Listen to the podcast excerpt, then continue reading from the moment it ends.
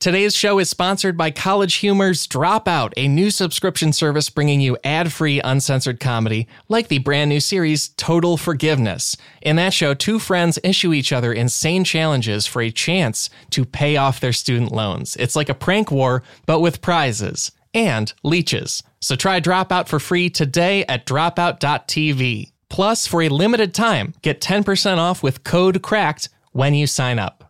Folks, you're about to hear a live Los Angeles episode of our show, What If You Saw One Yourself in a City Besides LA? We're coming to Chicago, Illinois, April 11th at Lincoln Hall with guests Sarah Sherman, Maya Dukmasova, and Jane Daly. Then we are in St. Paul, Minnesota at Amsterdam Bar and Hall on April 12th with guests John Moe, Chloe Radcliffe, and Elaine Tyler May. Ticket links are in the footnotes, and I hope you'll come get the true live experience in brand new cities that we haven't done this in before.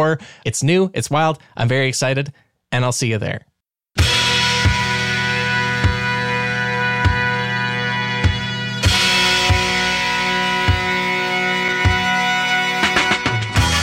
Hey there, folks. Welcome to another episode of the Cracked Podcast, the podcast all about why being alive is more interesting than people think it is. My name is Alex Schmidt, and I'm the head of podcasting here at Cracked. I'm also known as Schmitty the Clam. I'm also known as Schmitty the Champ, and I am also going to tell you about one of my favorite thought experiments.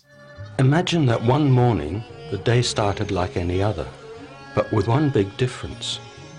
All humans had vanished. What would the Earth be like without people? Obviously much quieter, but what would actually happen?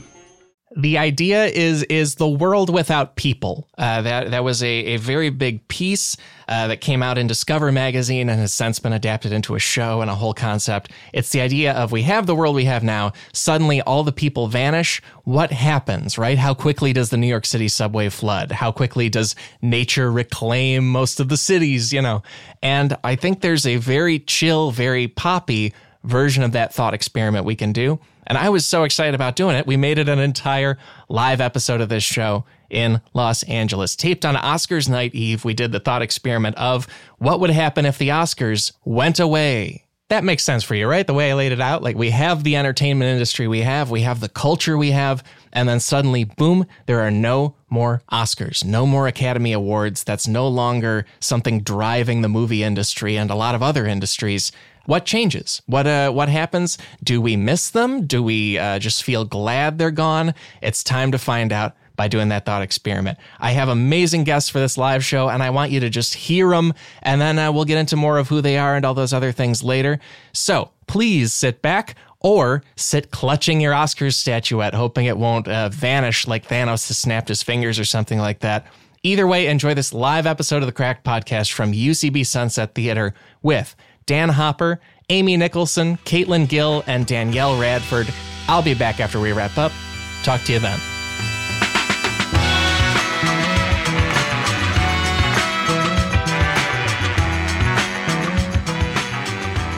First up, you know him as a writer for Cracked and for College Humor and so many other places. Please put your hands together for Dan Hopper, guys.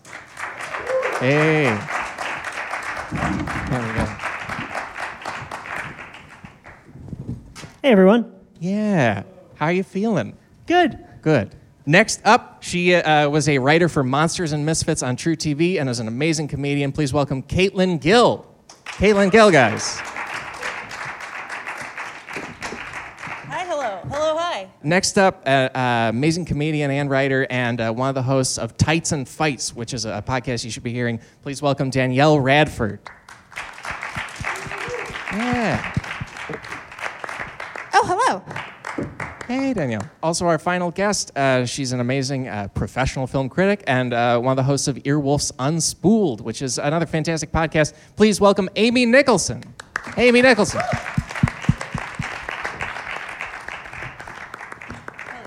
Hi, Amy. Yeah. Hi, guys. It's the Oscars tomorrow as we tape this. The whole show's going to be happening. I feel like it's a little bit of a weird one, right? Like, this is a different run-up than it usually is. What are you talking about? I am so excited. I have got Oscar fever. Burn, baby, burn. It's also very, like, I feel like this is an Oscars that a lot of people who don't normally watch are interested in, just to see if something catches on fire.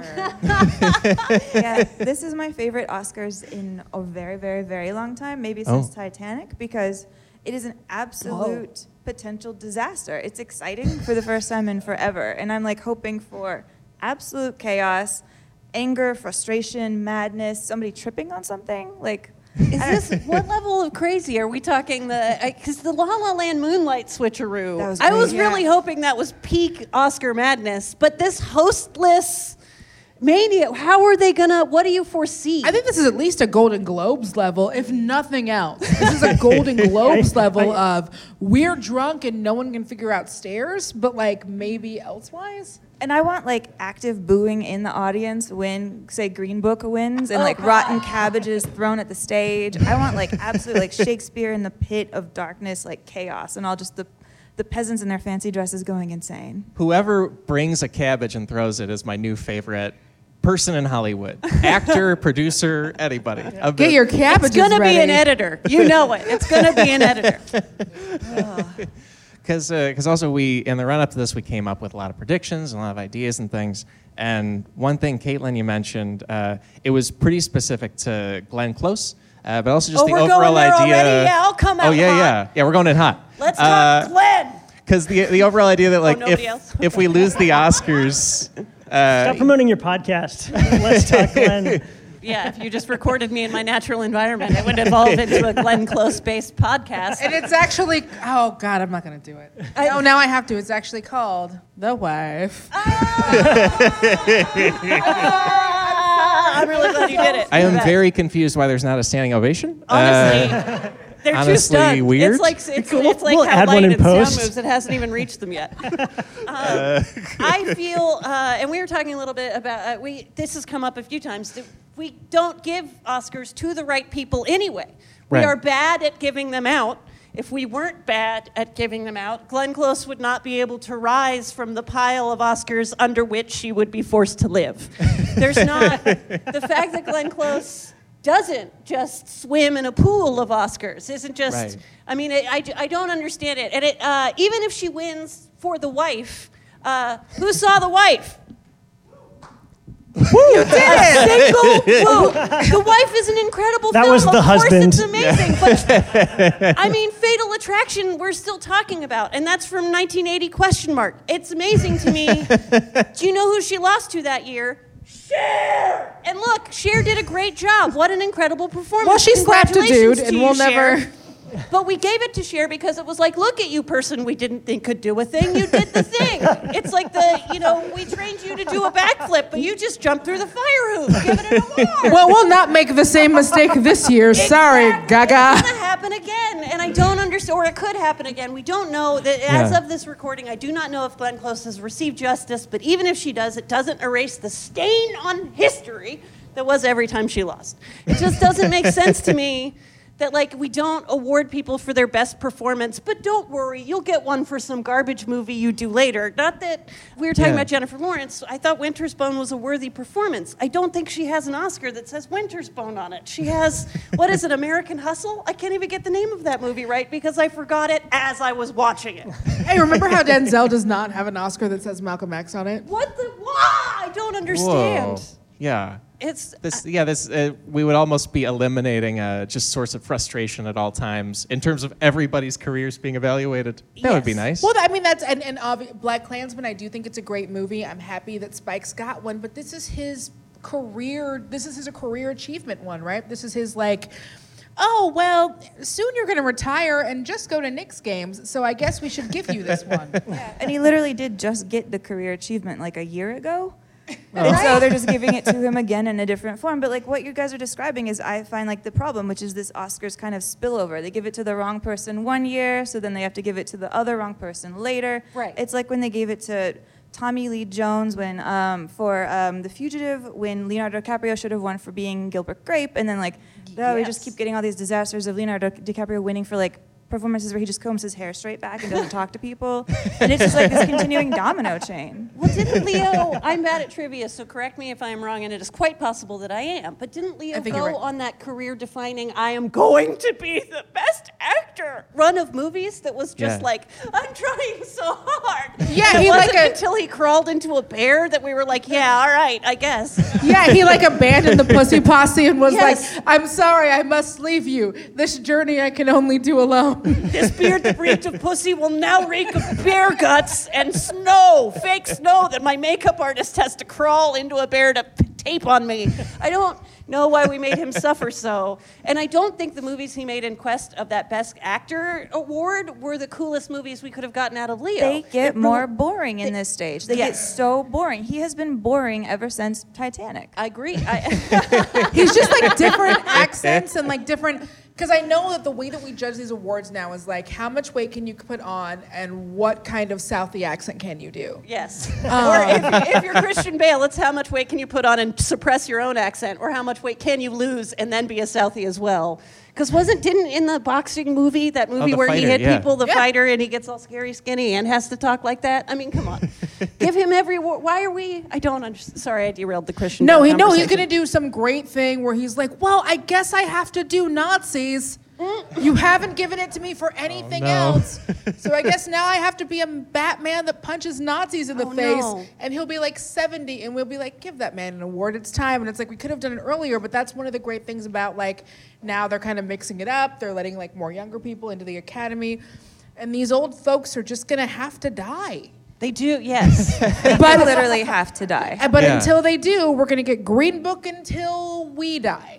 Yeah, Green Book is winning. I'm sorry, guys. I wouldn't be surprised if your prediction is right about that. No, it's going to win. Yeah. Vegas says Roma, but maybe Vegas doesn't have their finger on the pulse of this industry like they think they do. So I hate this, and I wish it wasn't true, but apparently one of the things that's going around is that a lot of the older dudes are voting for Green Book, which, again, is such a classic, like, oh, a white man teaches me that black people are people, vote kind of movie, that a lot of the older folks are going to vote for it.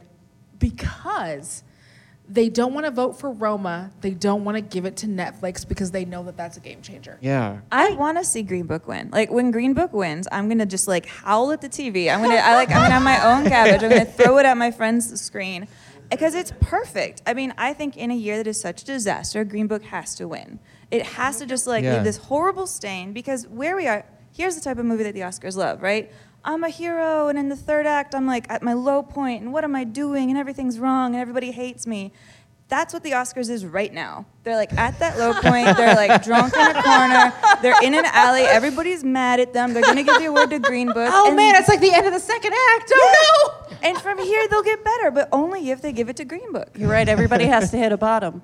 This is why I wish we didn't have the Oscars as our only rubric, or such an important rubric. Just let Green Book be Green Book. Some of our grandmas need a Green Book. Some people are going to be touched and reached by this movie. Let it be a movie you watch on the plane. It doesn't have to be compared to any other picture to be the best picture, because it isn't. To compare it to The Favourite, to compare The Favourite to Bohemian Rhapsody, to compare Bohemian Rhapsody to A Star Is Born even. And I didn't love you. It just doesn't make any sense to me. These aren't comparable movies, and crowning one as the best is totally bizarre. Green Book is the best movie to take your grandmother to. The Favourite is where you go on your lesbian date. Black Panther is where you go with all your friends to say that you have black friends even though they're on the screen. It's important for something. They all have their place. Oscars is going to last 12 hours with all of those awards. I'm like here for that. I understand why people like competition as an entertainment device, but it's the same way I feel about comedy competitions as a comedian. You can't compare. Nope. You can't win or lose. Nope. It's art. It serves its own purpose. You know, hanging a little star on it doesn't give it anything more or less than it was already doing. I think that might lead to something Amy suggested, too, because the Oscars, from what you're saying, I'm realizing it's almost art sports, you know? Yes. And Amy suggested that if we lose the Oscars, then we only have the Super Bowl as like a tentpole of just all of American culture shows up to watch this thing, and that would be strange. Well, yeah, I mean, that's what's happening right now is the Oscars is freaking out about ratings because they're only the number 2 most watched show in the entire year. Like, number 2 is not good enough. And they're just like, how do we be number 1? And they'll never be number 1 because their commercials aren't as good or whatever. or like you can't bet on them quite as fun. I guess you can. It's an easier bet if you're just betting one or two. Okay. All right. We're gonna play some bets. It also feels rigged. Again, it's a rigged like thing, and I think that's why a lot of people don't do as much voting on the Oscars. It's not necessarily the same as like a two like sports, like these dudes hit the other dudes in the head until they all die or murder their kids. Like that's how it works. They define who we are. You know what I mean? For a year. When we look back at 1959, if we're like, what was 1959 like? We're like, oh, you know, I don't think it was Ben-Hur, but I'm just going to say Ben-Hur. Ben-Hur won a bunch of Oscars. Everybody must have loved Greek things or Roman things. Everybody was like running around in togas. It's been like a year since I've seen Ben-Hur. Sorry. Right. And Jesus was crushing it. It was great. Horses left and right. And like we just assume that everything in that year when a Best Picture won is basically that year. And so if we just have the Super Bowl, that's like horrible. We're going to be judged by like the most boring Super Bowl games of all time. We need at least something artsy. What would become our cultural touchstone for film? If we didn't have the Oscars, what would we use? Like, how would we pick a movie? I wonder if that instinct would stay the same, that we'd find like our Summer Jam. I'm thinking, because we don't let the Grammys define what music necessarily defined our year the same way that Oscars do. But you know what? But you know the Summer Jam. Yeah. But how do you think we'd pick our movie of the year? The Summer Jam concerts where you get to go and watch all of these top 40 artists. I mean, I guess you would call them film festivals, except ones that were accessible to other people. And then also maybe someone twerks, and that would make it entertaining. Sick. Will there be drugs? There have to be. Yeah. Well, and in terms of that, like accessibility, Danny picked out something really interesting, which is that it's just a thing about the current Oscars that the last like 10 to 15 years, we suddenly stopped having famous Oscar winners or like Oscar winners that everybody cares about. But before that, they were the biggest movies. Yeah. Yeah, it's a weird recent trend. And I'm usually the type of person who argues like, oh, things are cycles or things have always been this way. But one definitive difference between the Oscars now and the Oscars in the 90s for a number of reasons. The winners of these last 15 years are movies that are forgotten the Tuesday after the Oscars airs. No one has talked about Birdman, Argo, The Shape of Water won last year. Like, who is talking about that? The Artist, like, vanished from existence, like, after it won the Oscar. I don't think there's, like, even a physical copy of it that exists. Like, it has not been mentioned since between the Oscars and this podcast. This is a historic event, actually. And I liked it. I thought it was a good movie, but it just vanishes. Whereas in the 90s, maybe it was the types of movies that won were a little more, like, epic mainstream movies. Plus, it was like the rise of basic cable and like the need to show movies over and over again.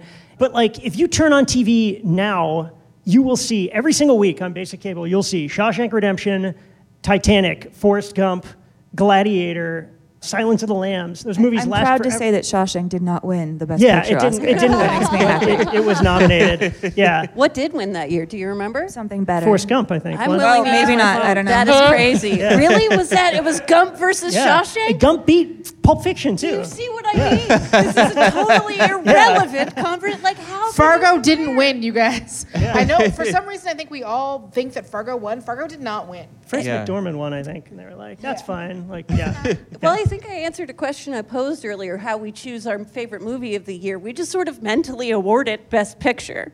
Like, whether or what we won or not, it was like, well, remember when Fargo was the Best Picture? Not in terms of the Oscars, but in terms of the way we felt about Fargo. My brain just gave The Favourite a statue as I was walking out. I have not yet seen The Wife. I am a criminal Glenn Close fan.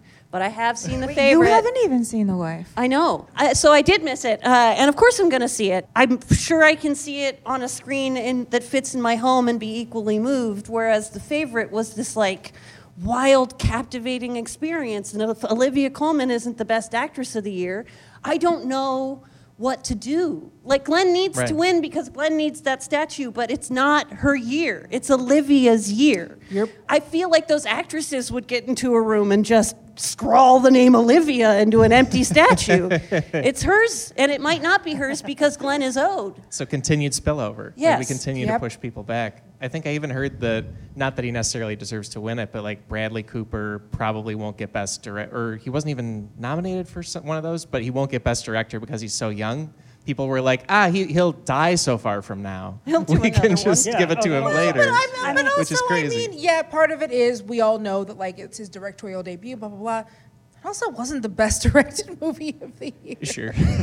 But also, he could be a drunk driver. We don't know what's going to happen to him. We don't know if he's got, like, 50 years or 2 years. We've been very focused on Best Picture, and that's telling of why maybe the Oscars aren't as relevant, because we're not honoring all the other people that make movies. Like, we care about picture and actors, and the rest of the show is like, yada, yada, yada, you wrote the music, congratulations. Like Guillermo del Toro's tweets was just like, oh, cinematographers are what make movies, and without editors, you can't have movies. Like, that's, if that's where we are in the late second act, bottoming out of the Oscars, that we're not even showing editors, that's wild. The guy from, like, the Netherlands that did the sound effects editing, where they start playing the wrap it up like before he's like even gotten out of his seat. Right. Like, it's just like, come on, I flew from Oslo for this, and then back down. I punched frozen meat. Let me have this thing.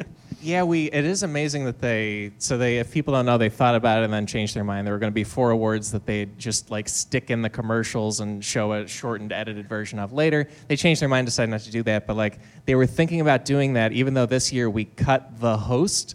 You know, like there's no time for hosting, and they were like, there's still not enough time for cinematography or editing. We have to have our general montages about the love of movies. There's like 8 of them every year. They're like, you know, like the history of birds in film, and then it's like just like the birds, and then like the bird cage. You know, it's just like what? Birdman. Yeah, the Oscars. Yeah. What a bird in the bird cage. It's like, I don't know. It's through in the montage.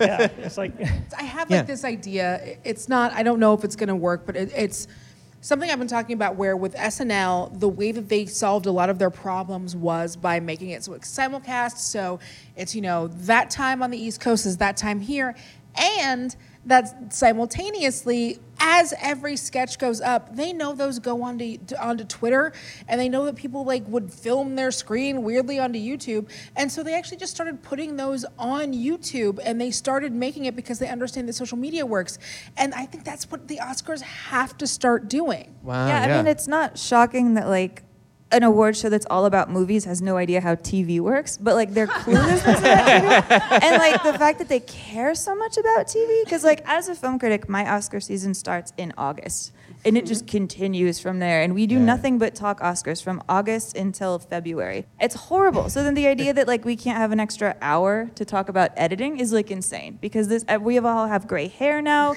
and suddenly like ratings matter. When like I was at a Korean barbecue restaurant last week on a Sunday night, and ABC was showing like old reruns of America's Funniest Home Videos. So why do they care if the Oscars are another hour long on Sunday? They're not doing anything better. Working so close to the industry, actually in the industry, since you work in it, your calendar is ruined. The Oscar ruins, they ruin half a year. From August, when all the prestige moved, when they first tried to convince us First Man was going to win, until January, dumping ground of horrible movies. Is it annoying for you to get stuck with all of the great movies barely finished for a December 29th release, and then have nothing good to go to for the first 2 months of the year? It's crazy. I mean, I sort of enjoy garbage, so like, I mean, the truth is like, in 10 years, the Oscars are just going to be streamed on Netflix. So they're fighting this thing that they're losing in public view, and they're sort of shooting themselves and cutting off parts of their body as they go on and transcend into the inevitable like new life they're going to have on streaming.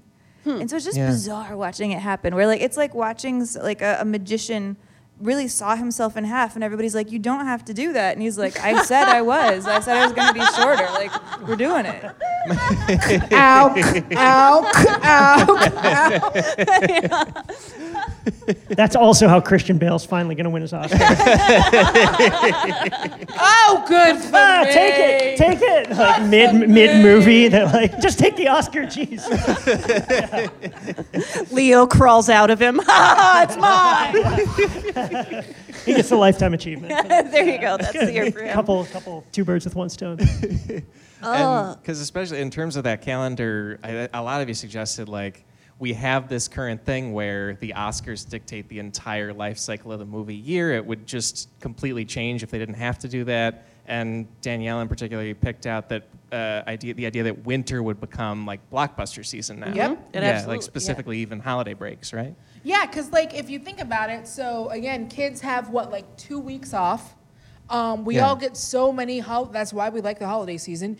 We get like that big chunk of time off, at least 4 days off for Thanksgiving, during which many of us are going to movies anyway. And a lot of people have, Deadpool capitalized on this. I believe Titanic was also one of the first ones that capitalized on this season. Yeah. And then there's, that 2 weeks between Christmas and New Year's that many people are getting off, or you're like allowed to like not be around to travel.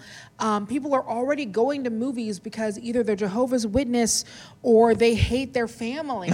And so, yeah. It could be both. Yeah. I think oh, God, true story. And so I think that now what would happen is that back half of November going towards New Year's Day, that becomes either a secondary or maybe even a first blockbuster season where people really start taking advantage of it instead of it being a surprise where it's like, oh, well, this big blockbuster movie opened here and it was huge. Of course it's huge. What else are we doing? Right. Like, we don't do Bing Crosby specials anymore and hang out with our family. We all want to leave. We've eaten. We're tired. We want to go watch a movie. We want to go watch Deadpool 1 and or 2. Yeah. I mean, this is exactly why, like, last year, The Greatest Showman did the hugest business over Christmas. Mm-hmm. Is people are like, what do I go see with my mom that is super fun? And also, The Greatest Showman is pretty good. Garbage subject, great movie. But yeah, exactly. Yeah. Like that. And so that's what I think that would wind up happening is that more movies would take advantage of that, knowing that, like, I honestly think that in that late November to January 1st period, you could release 4 huge movies, and all of them would do numbers. Especially, I'm thinking, like, a lot of our current blockbusters that happen in the summer, it's, like, very escapist. It really takes you away from things. Mm-hmm. I need that in worse weather. I need that when the weather sucks. I could be like, I'll just go hang out with the Avengers here. That's good. I need it when it's terrible, and I especially need it when Christmas is awkward and we all got to go away because Uncle Ken keeps talking about QAnon. Like, we need something, and it's, it's one of those periods where, again, we've seen it happen where people have started to recognize that this is such a huge point for movies. Even the summer blockbuster season, when does it start now? Oh, it already started. Captain Marvel's happening in like 2 weeks. The summer blockbuster season keeps creeping earlier and earlier and earlier and going later and later and later. And so instead of having these movies that come out in March, in April, and we still count them as summer blockbusters, they'll just come out in November or December. I think theaters need that. Summer blockbusters used to be shown on the same regular old movie screen that we watched every prestige film on, and now everywhere's got the IMAX, the 3D, the 4D experience. You got the whatevers, and so they need a movie to come out or two every month that fill out those theaters. And those IMAX movies aren't gonna win Oscars. Yes, IMAX Green. That was the other one that I pitched he didn't mention. Was like everything's gonna be IMAX now. It's gonna be IMAX Green Book. That car is just gonna come driving at you, throwing fried chicken at the audience. Yo, every bit of fried chicken he sees, it's gonna be like close up on his mouth, and it's gonna be like, ooh, he really likes flats, my dude. He loves flats. We started that as a joke, but all of that is a great idea. Entirely possible. I would watch all of that. Why would Deadpool worry about when it comes out in terms of Oscar season? Nobody was sneezing at it for that. If you're surprised by your Oscar nod, congratulations, you were going to be surprised whatever month you came out in. Caitlin also suggested that if we get rid of the Oscars, we can just stop treating those movies differently. The fun movies don't have to be like movies that we, by extension, refuse to give awards every year, Right. I love that Melissa McCarthy is up for both a Razzie and an Oscar because I enjoyed Happy Time Murders. Oh. And I'm only a little bit afraid to say it. I liked that dumb movie a lot. When did it tell you it wasn't going to be dumb? What part of that movie was like, I'm an austere film-going experience. It gave you going to change your life philosophy. That was its tagline. Rethink your life. No, look, it gave you silly strings. It gave you silly string cum right in the ass. So much. And if that puppet came and it was done. No, that is a scientifically proven joke method where a joke goes on long enough to not be funny and then so long that it is funny again. It's a founding principle of ridiculous comedy. And it works every damn time for a reason. True story. I just love that. I have loved so many more Razzie winners than Best Picture winners that it, to me, is an equally valuable award because garbage is terrific. It's great. I don't want the Razzies to get any more power than they have. Like, if the Oscars go away and the Razzies sort of step up, I have actually been to the Razzies. It was basically like watching the kids that you did not like in high school, who were the ones who made you not want to be in theater, if they had their own award show. And the Razzies are actually a scam. This is what I learned. You buy the ability to vote in the Razzies. So you pay them money, and then you get to cast a ballot. And if you pay them a lot of money, you can actually cast mini ballots yourself, which I've always wanted to do because it is cheap. If you have $1,000 bucks, you can basically buy the Razzies. That is so petty, and I love it. And they're just awful. And there's like scandals happening within the Razzies now, where Razzie voters are like, "We all voted for this," and like the five theater nerds who are in charge, just like make their own votes, and then they do skits. They do the worst skits. And they're all terrible, and there's just so much anguish happening in that room that like it brought out my inner high school mean girl, and I was like, crush these people, make them suffer. Because like you said, I think the Razzies should not gain any more room, and I think Danielle, you suggested that. Sort of like the Earth Without People video, where like people are gone and nature reclaims the cities, you know? Like if the Oscars vanish, we'll still have some awards culture, and we'll have all these award ceremonies like fighting, right? They'll all be like, I will be the top of the mountain now. As I kind of mentioned a little bit before, everything will just become the Golden Globes. Like everything will become this thing where it's like how we saw that doing the austerity thing and that doesn't work, and like being super classy or whatever doesn't work. So who can we get drunk? How many? Everything will be a staircase. Someone gonna trip. That's what every award ceremony would be. If it's like American Gladiators. Yes. And so you have to put on a dress and then make it down the stairs while having drunk 3 or 4 glasses of vodka with a glass of vodka in your hand and make it up to the front, but that's not where we're done, because then you do have to leap over another staircase, land onto the stage, and somehow do a speech with no notes in the 30 seconds provided. It would immediately become American Gladiators. You are right. You get to joust with the orchestra if you go on too long. When they start going like, do, do, do, you pull out your stick and you're like, fight me, bro. It's just like the Rock and Terry Crews are the two hosts, just making stars work out, running around. I'd watch that. And that could also be another way they get people to like stop talking, is they just start doing that titty beat dance. Yeah, that'd do it. Where it's like, and everyone's like, I gotta wrap it up. The titty beat's jumping. It'd make little bell noises. You could put little bells on them. That would just make me go longer. I mean, why would I make anybody stop? I don't know. I guess I kind of once we said no Oscars, I just sort of mentally deleted every other award show because I don't think about them in the same category. Although you are, of course, correct that they would rise and battle for dominance. But I just sort of hoped they would go away entirely. And I hope that would happen because there's no opportunity cost to watching a movie anymore. As the central role that Oscars would provide to tell you what movies were good, or the money that a critic could save you by actually watching the movie and telling you about it first, isn't as important anymore. We can go see stuff. I mean, whether or not you're going to the theater, if you're like a nerd like me that just insists on maxing out an AMC pass and seeing every piece of trash you can get into. A-list, baby! Whatever, your opportunity cost is much lower. Even if you're waiting to watch it at home, you're watching it on big old screens that look nice. Watch all the movies. Watch whatever movies you want. Be entertained, be moved, but you don't have to worry as much about what you're getting into. Yeah. It was harder to see. I've seen 37 winters, and in my day it was harder to get to the movies. They cost more, and there were fewer of them to see. It was just... you lost more if the movie was crummy. Wait, now you don't. Is 37 winters 37 years old? Yeah, I'm 37 years old. Yes, that is. 37 consecutive. How I tell people my age. Game of Thrones thing. Right. Dude, never question a lady's age. I'm sorry. Just ask how many winters she's seen. How many winters, yes.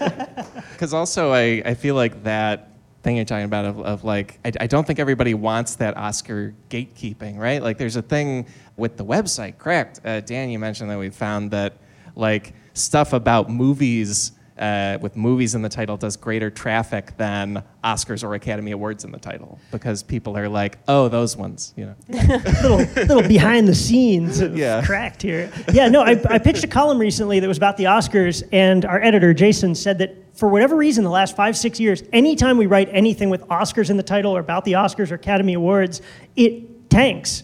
People don't click on it.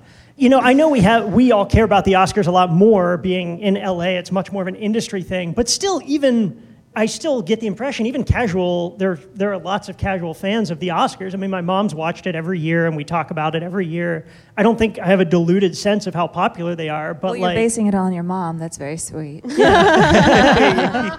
Those normals like my mom. No. But for whatever reason, Cracked, which is a movie-savvy audience, doesn't care about the awards. And I wonder if it's sort of what I was saying earlier about, you know, the movies, whatever wins now almost feels like trivia. Like, it's like, okay, that won, and then in 2 years, we're not talking about Argo or Slumdog Millionaire or something like that. And so it's like, they almost don't even care what wins or why it wins, or they, you know, most readers who are not in Hollywood don't care about the mechanics of, you know, promotion and momentum and the stuff that wins Oscars. And so they just want to talk about movies in general and the actual content of movies, and like, the plot of Black Panther and stuff like that is much more interesting even to a movie-savvy audience. Not caring about the Oscars was a little surprising to me. And also, why Black Panther is overrated and Aquaman should have been... Never. Well, and also as far as like an industry thing, I don't know that everybody knows about it, the phenomenon of screeners. People who are in the Academy and around the movies will receive them. And Amy suggested that if those go away, that changes just the whole DVD industry. It's true. I mean, right now we're very focused on streaming, but it's like there was this tiny little mouse that went extinct, I believe, in New Zealand this week. And it's sort of like DVDs are that little mouse. They're kind of going extinct and nobody's paying that much attention to them because they really only show up now at screener season. Like, I don't know people who actively go out and buy DVDs anymore. Yeah. But they're being kept alive by the fact that, like, every November, my mailman hates me because I get like 200 movies in the mail. And he's like very upset. And he's always like, take your mailbox, check it more. Like, I hate it. I don't want to go outside. And then they're just there. And then I have to throw all this packaging. But it's like the paper and plastic and like just shiny disc-ness of it. It's so much resources that are, I'm sure, keeping at least like 10 people alive somewhere in the valley, like 10 people with mortgages. And when screener season ends, for real, when we no longer do that, when everything's like a link, it'll just be this quiet death, and those people in the valley will like ride off into the sunset, and the DVD will be gone forever, and then it'll be like ironic, and we'll all love it again, like we love Blockbuster. We'll be like, oh my God, what do we do now the DVDs are gone? And like, whoa, and people like wearing like DVD shirts. It'll be like the Harambe or whatever of technology. And I'm just gonna be a little sad. I will be a little sad. I can't wait to hit that nostalgia market on the road with comedy. Y'all remember DVDs? I think I have heard that exact joke from somebody about VHSs. Well, we would have first heard it about cassette tapes. If you were a 90s Comedy Central watcher, you had a lot of, do you remember? And then or somebody like, feigns rewinding. And... Like sometimes it's like, do you remember albums? It's where we used to like put our drugs. Yeah, exactly. And we were like, I'm 9. Yeah. I don't know what drugs are. Right. But I was still laughing. I was like, yeah, exactly. Yes. All of my drugs. My only possession is now that's what I call music, but yes. Yeah. Did anyone buy Now That's What I Call Music number 69? It came out. They're on number 69. I got to buy it now because it's nice. Yeah, Now That's What I Call Music. 69. I'm going to hold out for 420. No, I gotta buy it. What if the Oscars just became Now That's What We Call Movies? It was like it kind of is, right? Yeah. It already kind of, in theory, that's what it's trying to be, right? Well, because we were talking backstage, I think especially you, Dan, about like the just inspirational speech about the concept of movies at every ceremony. Like the thesis of all of those is, now that's what I call a medium, you know, like that's something. The magic of film. It's like, all right, we're all on board. We're already watching the Oscars. We've seen the movies. We don't need to like psych us up for the concept of moving image. Like... It is interesting watching older Oscars. I just came from a little tradition. I'm going back to it. My friends get together the night before the Oscars, my friend Joey Devine's house, and we watch all of the Best Picture nominations in a row. And I just got out. They were finishing up Bohemian Rhapsody, which I was all too happy to leave. And I just realized... Of course I'm the one who notices. This is just a movie about dudes talking about dudes. There's a woman in the movie that just basically leans her head in a dorm frame and is like, sorry, I'm married to you, and then leans away.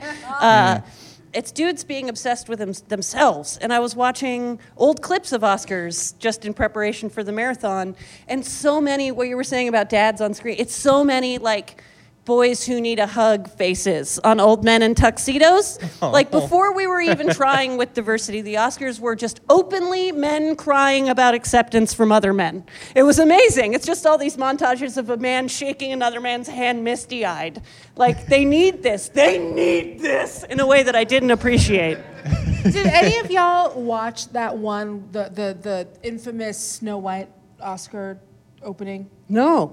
No. Okay. Oh, yeah. But yeah. Tell us about it. Okay. So there is a very infamous, someone had a great idea. And for me, everyone calls this the worst Oscar opening. For me, I'm like, they're all equally terrible. Like, this isn't as bad or as good or whatever.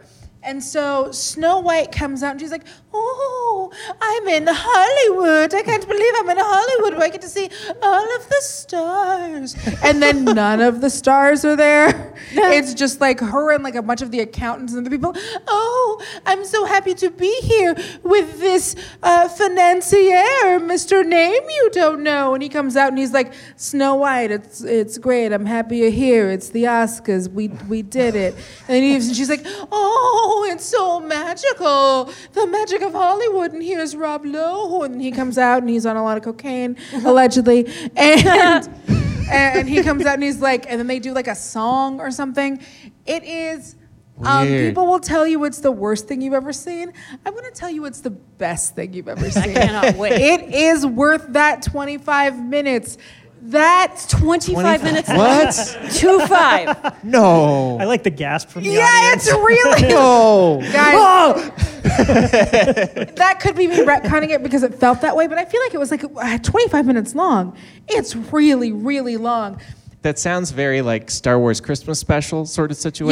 Yes. Who knows that? Hardcore. Right? Along with the same amount of people who are staring coke-eyed into the camera while they try to deliver lines that some poor intern is desperately gesturing to on a fucking on a teleprompter. Does Arthur sing and dance? No, God, I will. Yeah. No, nothing is that good. Nothing can be that good forever, Caitlin. You catch the lightning in the bottle. You get the one chance. Just the once. Because it is, I feel like everybody saw that when it happened. And like, that is a thing. I don't know if we would miss it or if we would just be glad it's gone. Like the Oscars, I guess that and the Super Bowl, they provide that just event that everyone saw. And like, if it's like that thing that was tragically as recent as 2013, where Seth MacFarlane did a "We Saw Your Boobs" song, everybody saw it. Or like if Marlon Brando wants to do a thing on behalf of Native Americans, everybody sees it. You know, like that platform is unique. It's crazy. What if we lose it? It's so rare that this country gets united by like the sound of 250 million people going like, oh my God, did that really happen? And especially today when we have so many options. Another thing with like the traditions of it, I guess, we talked before about how the Academy voters are pretty old. You get to vote for your whole lifetime. There's a little over 6,000 of them. LA Times in 2016 estimated that 91% of them are white and 76% of them are male.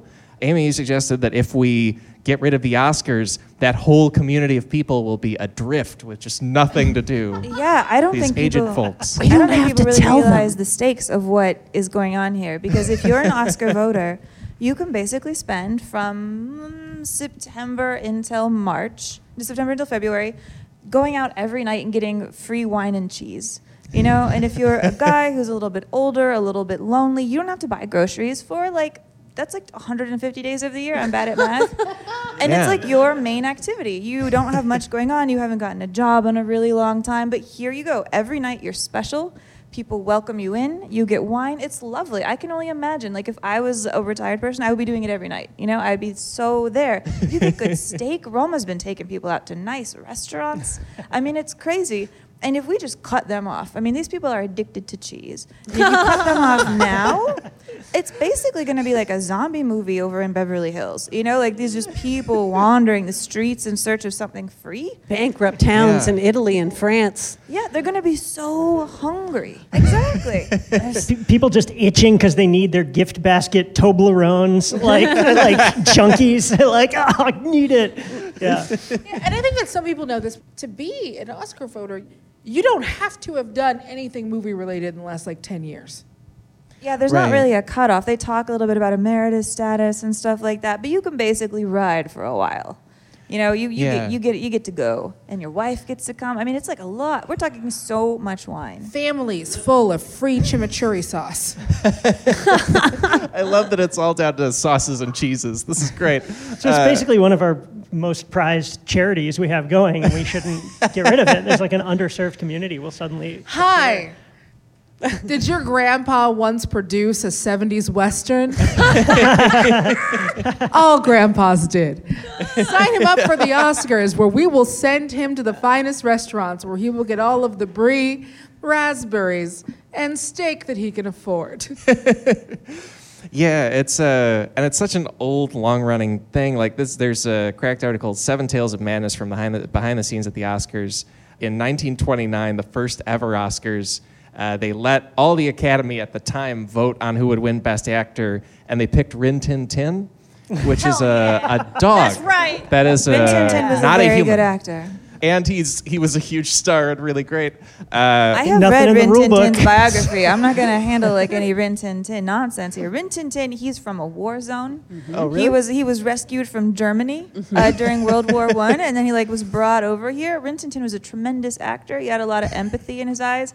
I'm watching a movie right now where he's acting against a Mustang who was literally a murderer.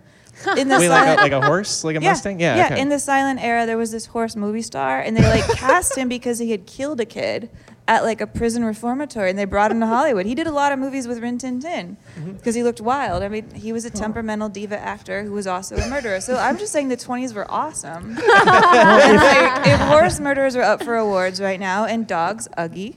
I mean, I think we'd all be behind it. Well, if Alex would like to make jokes about our veterans who are overseas, like Rin Tin Tin. No, sorry. Paddington 3 better be up for something. That's all I'm saying. Yeah, they better Lord of the Rings that and just give it the last award for the last in the trilogy. Give Paddington an Oscar. Give Paddington an Oscar. He'll win an Oscar in 30 years for some gritty like performance and some like... Yeah, some like really depressing Manchester by the Sea. Paddington movie. Crawls out of a bear. Yeah. Is like this what you want? This was my uncle. Yeah. He just called birth if he climbed out of a bear. That's true. That is, yes. I just like the idea of Paddington just playing a character in a future movie and them not calling out that it's like a CGI bear. It's just like someone's like father in a film or something. It's like, what is happening with Pokemon and like Ryan Reynolds? It's like happening over there. Pikachu is like a grizzled detective. He's like in character. He drinks coffee. This is the future. It's weird. It is weird. Well, and because I want to linger on those voters, but too because Caitlin, you'd had an idea that if there's no more Oscars dictating it, we could have some new exciting system of deciding what an exciting prestige movie is. Well, Danielle touched on something when you brought up sort of the festival that might emerge out of this reality of no Oscars. My theory would be that films that are big would be in big movie theaters, and then all the lesbian dates that are going to The Favourite would go to the theater with a screen that works for that, and it caters to that. You go to a tiny theater to see a movie with grown-ups that are going to see the grown-up movie where the grown-ups talk and have the grown-up time. And if you want to go see Spider-Verse, I want to see it with kids throwing popcorn into my 3D glasses. There's a difference. And I think the theaters that support those movies that do move us and do make us think would become more important because we're not waiting for an Academy to tell us, and then we're not going to the popcorn tossed in your 3D glasses theaters to see those movies. We could respect the theaters that are in our towns that worked hard to support those movies and go to them there. That's where I want to see those movies, and I want those theaters to be important because I think every city I've had the pleasure of living in, and most of the ones I visit as I diddle around the country, I couldn't think of another word other than diddle, telling dumb jokes. Touring. That's the one. It's a tour. I tour professionally as a stand-up comedian. That's how you put it. That's the one. There's all these awesome movie theaters, and they struggle. They do like that one. Yes, she does approve of that. They struggle, and they shouldn't. They should be who we look to figure out what movies are rad. And in my utopia, if the Oscars went away, that's where we would go see, The Favourite or The Phantom Thread or whatever. And then you go next door to see the Black Panther and the Spider-Mans, which are great, but they aren't comparable. Right, and we're letting this like giant Academy organization in one place dictate kind of all of art house programming, unless they pick something from the past or something pretty specific. Yeah, that's why like not all, but a lot of art houses now are like, I know you need wine. Just right. Like yes, just like come to our theater. We'll give you wine and pizza, girl. We know that's what you need. Yes, yeah.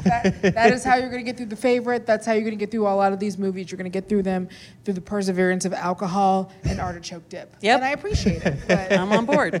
Well, one thing I do actually like about the Oscars. I mean, there's all these flaws about it. Obviously, that we pointed out, and they pick the wrong thing a lot of the times, and the methodology is like you said is wrong. But like. At least it does give us this small pool of movies that we kind of are all motivated to see. It gives us common films to talk about. I mean, like, I just talked to my mom about The Favourite, and it's like, it's kind of arbitrary that What'd your mom say about The Favourite? She loved it. Yeah. Round of applause for Dan's mom. Yeah. Come on. Yeah. Tell your mom what's up. There was not enough claps for my mom there, I don't think. I think so. I agree. But like... You know, and so it's like, you know, there's probably other good movies that are unheralded that would love the promotion that The Favorite's getting. But like at least, you know, if that was one of 100 other good indie movies that just was kind of out in the sea of films, like, you know, my mom probably wouldn't see it. We probably wouldn't both know to be like, oh, did you see The Favorite? Yeah, you know, like it at least narrows it down a little bit. And even though that's kind of imperfect and arbitrary, the movies it does pick, like at least it gives us that. There are festivals that are trying to do that now. We just don't talk about them like they are the Oscars. And maybe if the Oscars went away, we would. And we, you know, maybe Sundance or South by could be important in that way. And then maybe, you know, the San Francisco Film Festival or like, you know, whatever one they call it in the Portland or in whatever city you're in could be where you go. The Oscar movies that we don't know about until their Best Picture noms push their way through the festival circuit. As well. They used to. I think they still do. It's true. I mean, I just got back from 11 days at Sundance, and you almost get that sort of exhaustion of like, well, here are the movies I'm going to be talking about for the next 13 months. Yeah. And you sort of settle in, and you place your bets, and you're like, okay, and often you're wrong. I thought we'd be talking about Blind Spotting a lot longer, and I'm sad we weren't. Didn't we all? Yeah. Didn't we all? And then there's movies that like come and die. Like when the Oscars, when everybody thought for a moment at Sundance that Birth of a Nation was going to be a big deal. Oh, yeah. And you get to really watch the Oscars just launch from there and the madness starts. But it means it's year round. It doesn't stop. Yeah. That's another very sports element of it too. Like every sports season you pick 4 teams that you think will win and then it's the Patriots. But it's also like some random team you didn't expect. March Madness! Yeah. Can I ask a question to you professionals? Was the La La Land into Moonlight win, was that a better parallel dimension briefly interrupting the horrible dimension reality that we are in? All right, because we're in the Trump is president, our friends are dying timeline. Did a little piece of an alternate world where like Moonlight had a clean win and everybody loved it pop into our reality here? Is that what happened? Yeah, was that like that first little flicker where you're sort of like a stutter stop, like all of a sudden the Matrix is wrong, you're seeing the cat walk by twice? Yes. I would 100% buy that. Right. I mean, that was probably my favorite Oscars moment in history to date because I am like a living troll and I like it when things go wrong. But I've never felt more joy than like sitting there with this we commissioned this gigantic cake with that said Moonlight on it, and it was all clashing colors. It was horrible. It was pink and red and green and blue and black. It was the worst, and it said Moonlight, and I was just planning on fake crying into it when it lost. And just you got to have your cake and eat it. I did. Literally, that is what happened. I'm picturing the reality where you actually were taking all of your glasses off or whatever, and then dunking your head to the cake, and then someone's like, no, wait. But it's beautiful. I mean, really, that could be the moment when life went wrong. My question to you is would you rather have a La La Land win and like a Hillary Clinton presidency, or a Moonlight win and a Trump presidency? I mean, if there's a choice, don't do this. Ryan Gosling, you dance away with that Oscar and my heart. I don't hate it that much. I just don't want it to be. I don't want to compare it to Moonlight. I want La La Land to be a movie that some people can like, and I can be like, good for you. That's what I want it to be. I don't want it to be in the same category as like that movie that I think everyone should just see for always. Well, I would like to think that there was something meaningful in that, you know, Moonlight, La La Land, but I really think it was just La La Land momentum peaked real early that award season. Moonlight came in later. It won. Yeah. And that the next year, you know, the La La Land versus Moonlight of next year is not any more or less likely to be the Moonlight. La La Land's inertia went so far that theoretically the name was printed on a card, at least to Warren Beatty's cataract-clouded eyes. Well, technically, so what happened was it was they were given the card that was for I believe it was Emma Stone and her win in La La Land. Now I remember. And that's why they had the two different cards. I remember Warren Beatty being like, "I can read," but I forgot what the circumstance of that was. Well, the best part was Faye Dunaway being like, "Not my problem," and just walking off and not caring at all.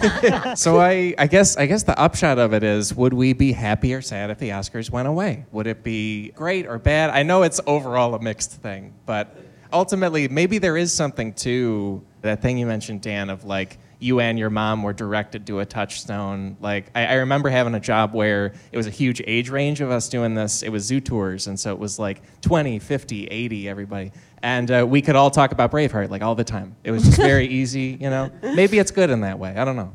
It's hard to leave a bad relationship. You know, it's there's a reason you stay. I mean, I love Gods of Egypt. I love Venom. I love the Oscars. Hell yes. They're all part of the same glorious mess of what we do. You know? Yeah. You're right. No, in the same way that, like, the Super Bowl definitely happens. I love the commercials. I love WrestleMania. Don't laugh, but I do. I love the Oscars. If nothing else, I love that we all have this like day where we all sit around, and whether you saw the movies or not, we eat like weird pun snacks. Caitlin, are you making fun of what I'm making tomorrow? What are you making? You tell me again. Tell the people. What are you making? I'm making the salad of Buster Scruggs. Hell yes. Hell yes. And then I'm making Can You Ever Forgive Meatloaf?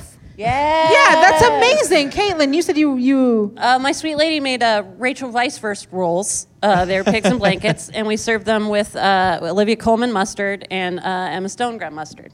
See, and like that's, and then they fight because who's? Yeah, we're in love better? For a reason, y'all. I think like what we're talking about is spectacle. Yes, spectacle is beautiful and spectacle is disgusting by necessity. That's exactly what it is. It's both, and the Oscars is terrific, and of course it's fucking awful. We're barfing out DVDs needlessly into the old men's greasy cheese-covered hands for no reason, and I watch it every year.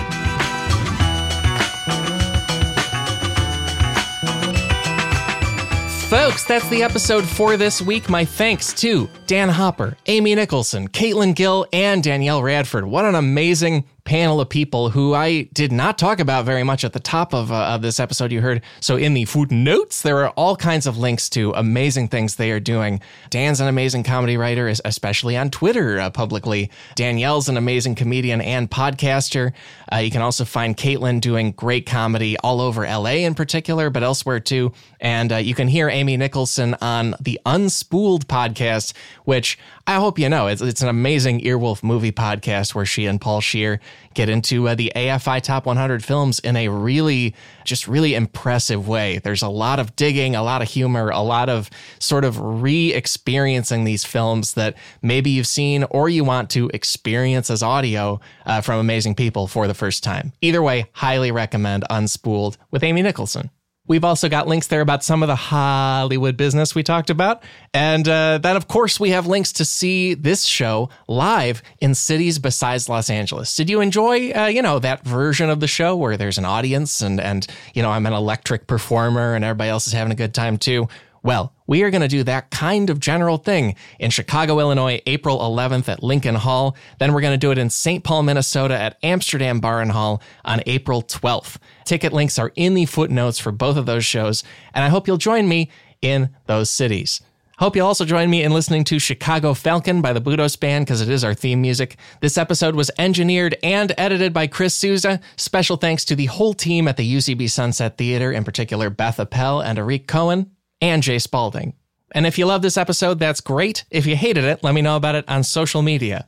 That's right, social media, a space where we all had that one reaction to the Oscars, you know? Oh, man, what a thing. My own Twitter account is @AlexSchmitty. My Instagram is @AlexSchmittstagram. And I'm on the wider internet at my website, AlexSchmitty.com. And I'm here to say we will be back next week with more Cracked Podcast. So how about that?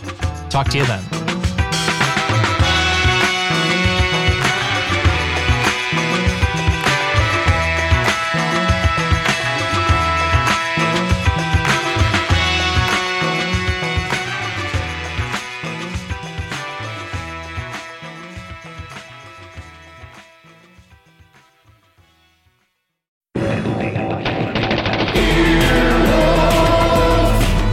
This has been an Earwolf production, executive produced by Scott Aukerman, Chris Bannon, and Colin Anderson. For more information and content, visit earwolf.com.